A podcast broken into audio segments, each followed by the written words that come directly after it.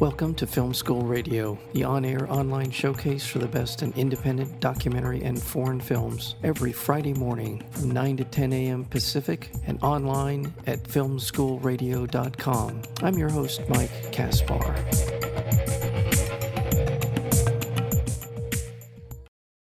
In his earlier film, Happiness, French director Thomas Balmès followed the life of Peyangki, a young monk in Bhutan. Then the eight year old Peyangki was waiting expectantly in his remote mountain village for the arrival of electricity, which would bring something the whole village was looking forward to TV. A decade later, there's a new innovation. It's called the internet. In Sing Me a Song, the director returns to visit Peyangki, who is now 17, still a monk, and just like his friends at the monastery, he and his cell phone are inseparable. I'm going to leave it there because there is so much. This is an incredible film. The film is called Sing Me a Song, and we're very honored to have with us today the director, Toma Balmès. Toma, welcome to Film School Radio. Thank you, Mike. My Thank pleasure. You. As I said in the introduction, this is in some ways uh, sequel might be the right word, but how would you describe uh, "Sing Me a Song" in relationship to your previous film, Happiness? Well, I like to say that uh, Sing Me a Song is not the sequel, uh, but uh, I would say that uh, Happiness is a prequel because my always original idea was to do Sing Me a Song, was to, to film the impact of uh, these mobile phones on the community, which uh, would have been previously not connected to any of these tools, uh, both internet, television, and mobile phones. Uh, and to follow the impact of this technology through a, a number of years. Unfortunately, uh, when I did uh, Happiness, um, they, they have been, the country went through huge rains, which didn't allow the construction of the road and the arrival of electricity to arrive. And, and so I did another film, which was uh, the waiting of this uh, uh, technology uh, and only ended in the last minute by the whole village watching television.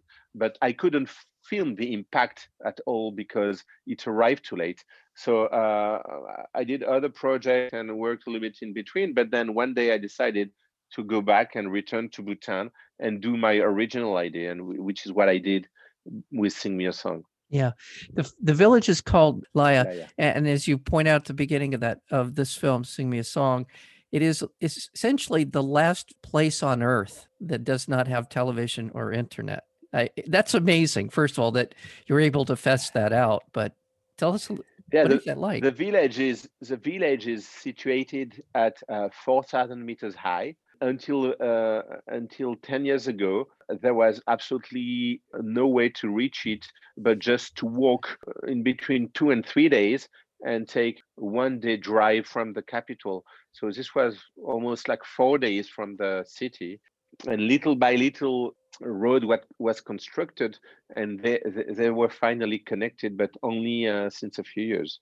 It's just amazing and and there's something about watching young people adapt to a new world that they uh, obviously previously had no uh, probably in some ways no idea what all of it meant and then with its arrival this uh this socialization that takes place i mean because people of this age that Peyangki is are looking for the world. They're they're searching out ways in which to experience the world. So it's not completely a surprise that they would adapt so quickly. However, what was it like for you to return to this to this village, to this place and see what had taken place and sort of your visceral reaction to it.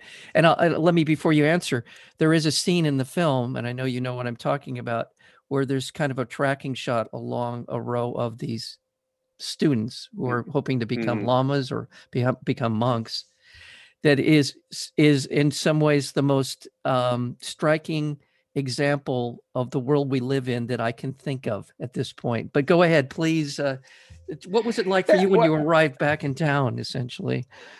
Well, after I would say that after having worked like I did uh, uh, at every corner of the world, like in Papua New Guinea, in yeah. India, in Namibia, in uh, South America, uh, in the last 20 years, I realized that all these things that you would expect uh, to be so different are not. And they're like, you know, uh, potentially, you know, when, when TV arrived in Bhutan, uh, in this Buddhist country, where killing a fly was almost uh, considered as a murder, you know, and uh, the violence against a fly was inconceivable. There were absolutely no jails in Bhutan there were very little domestic violence. There was absolutely no use of drug. There was uh, so this was a kind of middle-aged country, uh, totally disconnected until '98 with the rest of the world. And guess what? When finally they get connected and are able to watch more than 50 channels, what are they picking up among these 50 channels? They are picking up porn and American wrestling. And uh, for many years, these were the two favorite uh, programs that Bhutanese watched, uh, Buddhists in the monasteries everywhere. And it was the same thing. And, and, and so they're like not that different from uh, anyone in Texas or anywhere in the world, you know? Yeah. And this is something you can think about. How can a country totally disconnected from the rest of the world just ending up picking up among everything they could porn and American wrestling. to you, does that indicate that we're wired the same way? What does that tell you about sort of humanity? Well, I think that uh, there is a kind of laziness uh, which is totally universal and which is potentially bringing us to choose uh, the lowest aspects of our uh, human uh, nature. And you go to Japan today, you have like sadomasochistic uh, TV programs where you have people being put in a box with some snakes who are totally humiliated and beaten up by others, and uh, you go to this is worldwide, and and you you go to France, the, the cheapest. We have Arte, which is a very good cultural channel, which has been co-funding this program. Uh, but but the people, the main people, what they are watching, they're like watching the worst program you can find in the world and with different kind of cultures, with different kind of background, Bhutanese are the same. And look at what the people were watching in the US for uh, years, which allowed you to have this fantastic president you just uh, yeah. don't have since a few days. I think we are, the whole world is being drawn in the same way with our lowest common uh, things uh, that we share. Impulses. Yeah. Uh, um, you know, it's funny because I had this conversation recently with a with another filmmaker that with the advent of television back in the 50s, the the, the commercialization, the, the widespread use of television, certainly here in the United States and beyond, it was sold as something of a higher or of an of a higher cultural order than that when when we had access to seeing the rest of the world. And when people around the world had access to seeing the rest of the world, we would become more humane. We would understand each other better. We would be we would be better as humans for having mm. television because it was going to afford us this opportunity to understand the world around us. Like internet, internet started being something being used among universities to share knowledge and uh, books and all that and culture and this was culture for the whole world. Is it is it the case today?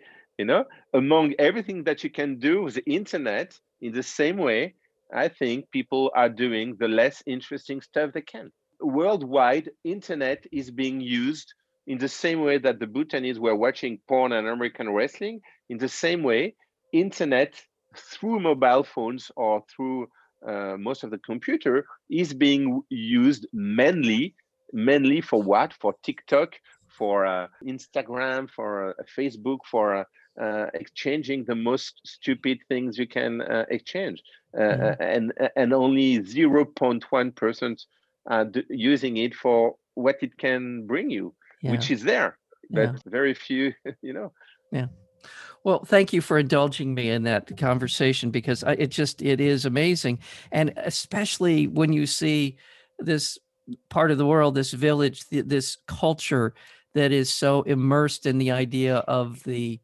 of the spiritual, of understanding humanity, a connection to a greater power, greater something greater than yourself, to be so much a part of the fabric of that community.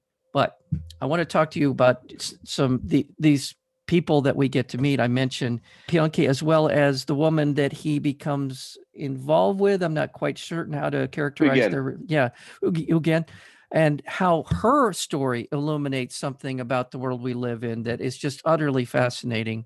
Uh, her her own story is remarkable. Tell us a little bit about her.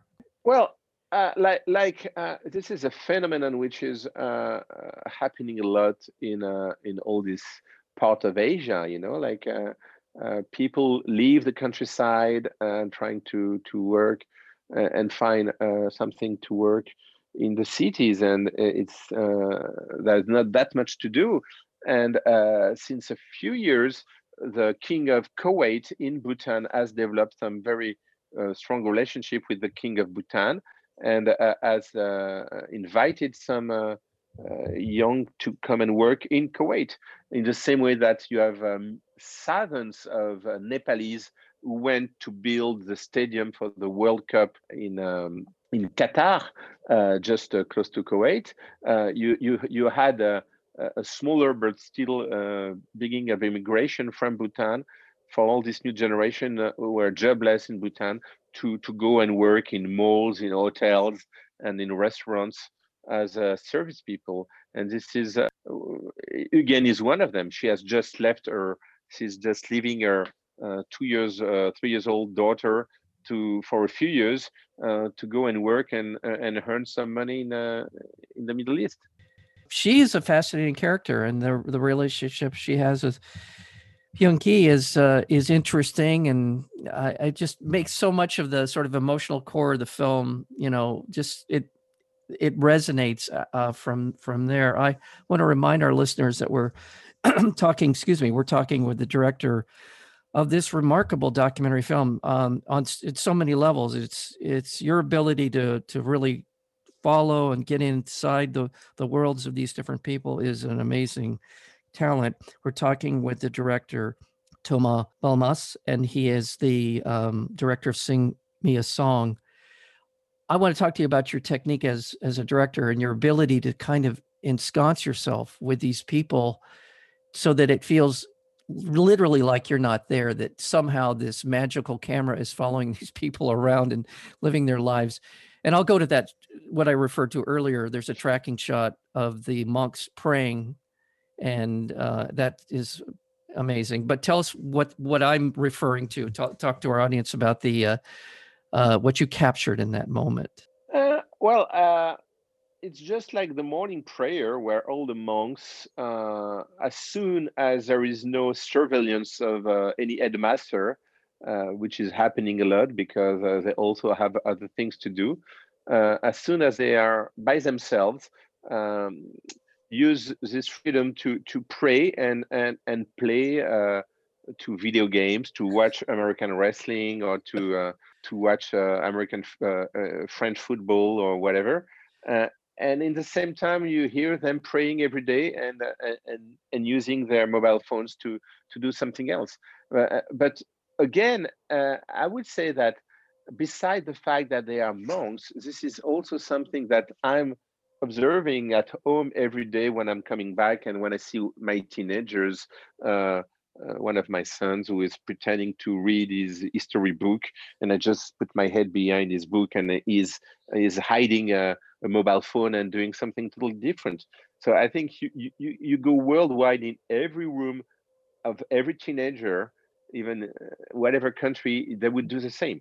Uh, and the, the kind of addiction that this screens have uh, developed among their users, and especially among this generation, is uh, is the same and very similar to, to have a, a, from the one of a crack addict uh, drug guy. Uh, and if you take it away from them, they're gonna really uh, develop huge frustration, you know. Yeah. And it's something uh, of the same nature. And um, and, and I felt that. Um, this could uh, this could be a starting point to to to show this to to to think with our relationship with that.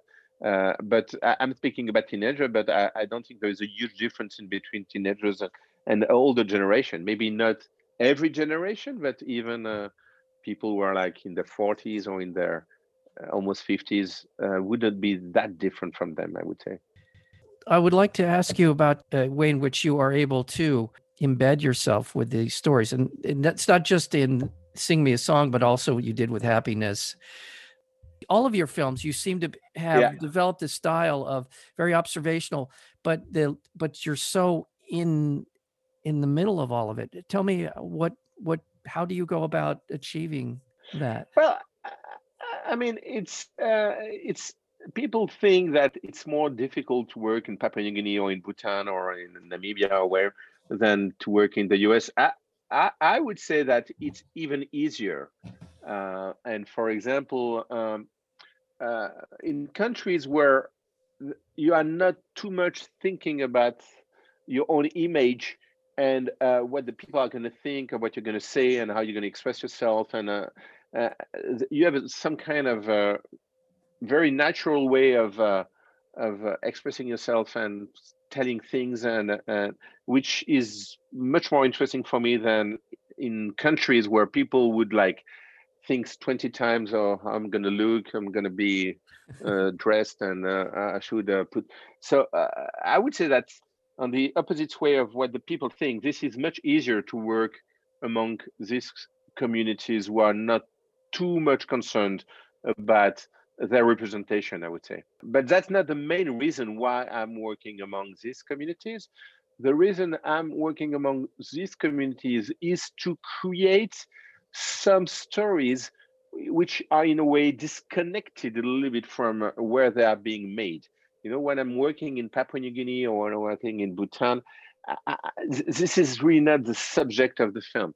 Uh, I, am trying to to kind of trick the viewer in uh, in, in thinking he's going to see something super exotic and it's going to be very different uh, and realizing at the end that everything we're going to speak about and show and feel is something very similar to what he's experimenting with his wife or kid or parents whoever. And and this is what i'm looking for and this is where i'm working on is like changing paradigm to reconsider our own paradigm. And by uh, instead of looking at the world like an ethnograph or an anthropologue, I'm I'm being uh, I'm using the Western society uh, being observed by this country that we usually look at by inverting the perspective. Well, the film is called Sing Me a Song, and it's remarkable. And I can't wait to dive into the body of your work, which I've, I've alluded to. This is uh, on for, on me. This is on me for this is the first film I've seen of yours, and I fully intend to uh, work my way through through your catalog. It, it's all well the things that I've seen uh, look remarkable. So, Thomas Balmès, thank you so very much for being here today on Film School Radio. Really appreciate your time today. Thank you. My pleasure.